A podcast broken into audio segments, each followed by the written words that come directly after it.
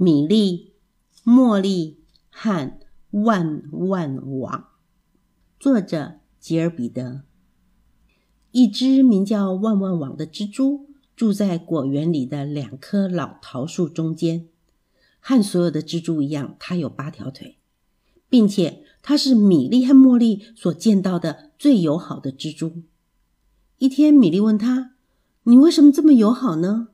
万万网回答说：“因为我爱每一个人。”茉莉问：“全世界的每一个人？”万万网回答说：“全世界的每一个人，在蜘蛛的网络里没有偏见和歧视。”米莉和茉莉不知道偏见和歧视长得什么样子，但是他们想出了一个主意。他们问万万网：“你能为我们织一个环球网吗？”旺旺旺想了一会儿，说：“可以，可以，我想我能够。”米莉茉莉兴奋极了：“你真的能够吗？”旺旺旺说：“我有朋友住在很高很高的地方，我确信我能够。”旺旺旺提醒他们：“如果我有几天不见，不要大惊小怪，我会回来的。”米莉和茉莉等啊等啊。终于一天早上，他们的环球网织成了。它从一座山连到另一座山，连遍了整个世界。米莉茉莉发现旺旺网回到了他自己的家中。爬上梯子之前，请看告示牌。旺旺网只能说的就是这些了。他太累了。一天又一天的过去了，米莉和茉莉认识了来自全世界的新朋友。他们寻找偏见和歧视，但是他们无论在哪里也找不到他们。一天晚上，刮起了可怕的风暴。